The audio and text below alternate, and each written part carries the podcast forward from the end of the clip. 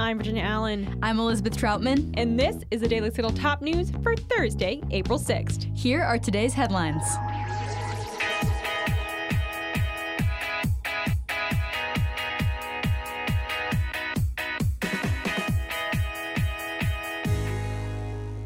Manhattan District Attorney Alvin Bragg may have violated former President Donald Trump's Sixth Amendment rights.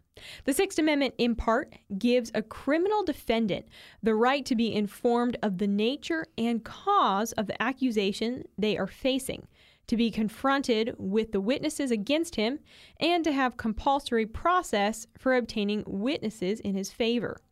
The problem is, Bragg appears to have failed to explain in the indictment the full extent of the crimes Trump is accused of having committed.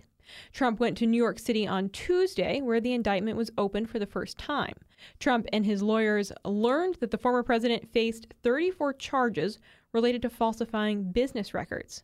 Bragg claims that the documents were falsified in order to cover up another crime.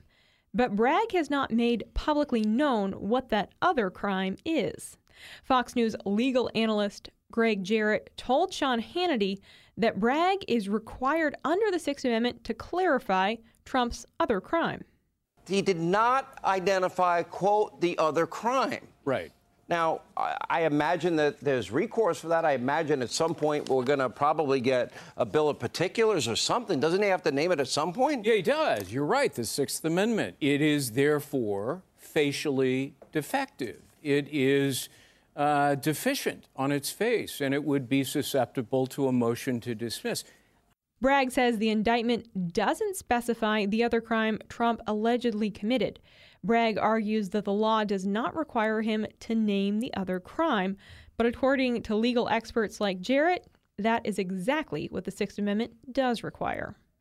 Three Democratic Tennessee state reps may be removed from office for disrupting the chamber floor in an anti Second Amendment rights display. The vote on a gun rights bill will take place today.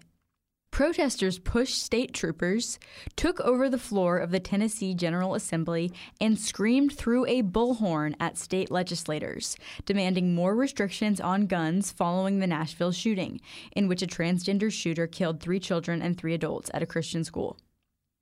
GOP lawmakers filed three resolutions Monday seeking to expel Representatives Gloria Johnson of Knoxville, Justin Jones of Nashville, and Justin Pearson of Memphis for breaking House rules. The state House has only expelled members twice since the 1860s. A two thirds vote is required for the members to be expelled. Republican Speaker of the House Cameron Sexton said the three Democrats' actions are and always will be unacceptable, saying they broke several rules of decorum and procedure on the House floor. He said in a tweet, in effect, those actions took away the voices of the protesters, the focus on the six victims who lost their lives, and the families who lost their loved ones. An exclusive report by ProPublica claims Supreme Court Justice Clarence Thomas has accepted multiple luxury trips from a wealthy businessman. The issue, according to the report, is that Thomas has not formally disclosed those trips. ProPublica claims that for more than two decades, the Dallas based businessman and Republican donor Harlan Crow has taken Thomas and his wife on luxury vacations.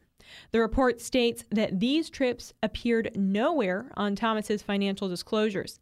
His failure to report the flights appears to violate a law passed after Watergate that requires justices, judges, members of Congress, and federal officials to disclose most gifts.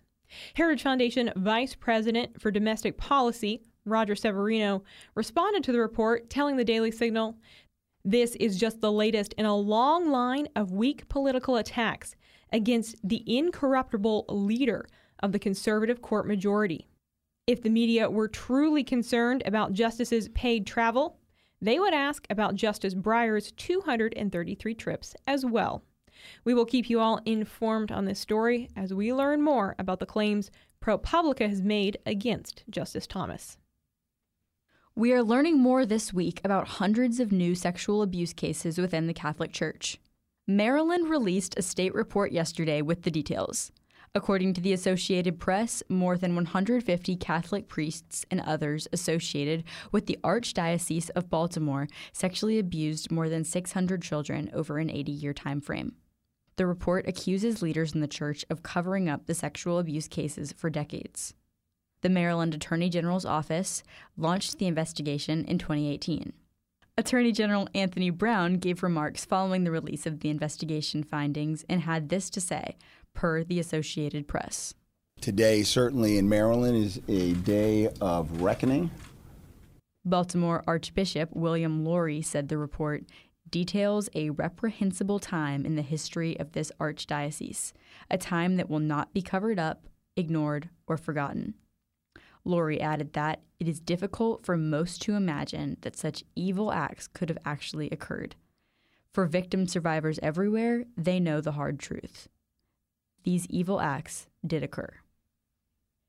In slightly lighter news today, if you enjoy country music or you believe that only women are women, then you might enjoy this next piece of news. Grammy award winning country singer Travis Tritt announced on Twitter that he is removing Anheuser-Busch products from the list of items that he asked for in his hospitality suite during tours. Tritt's decision to ditch the beer products comes just a couple days after Bud Light, which is owned by Anheuser-Busch, teamed up with transgender activist Dylan Mulvaney to promote the beer. Mulvaney is a male who has been claiming to be a woman for a year, posting videos on his Days of Girlhood TikTok. Mulvaney posed with cans of Bud Light for a paid ad on Instagram during March Madness. Tritt wrote on Twitter that other artists who are deleting Anheuser products from their hospitality rider might not say so in public for fear of being ridiculed and canceled. I have no such fear. Tritt also shared a post on his Twitter showing a Jack Daniels ad that touts Drag Queen Summer Camp and says the brand has teamed up with RuPaul Drag Race Drag alums in a small town big pride campaign. If you're interested in going to see Tritt in concert, his next show is on April 14th in Hinton, Oklahoma. Today is Maundy Thursday.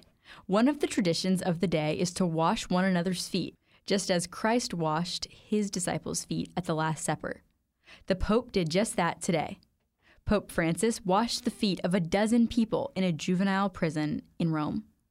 The Pope told them that Jesus washes all our feet, he knows all our weaknesses.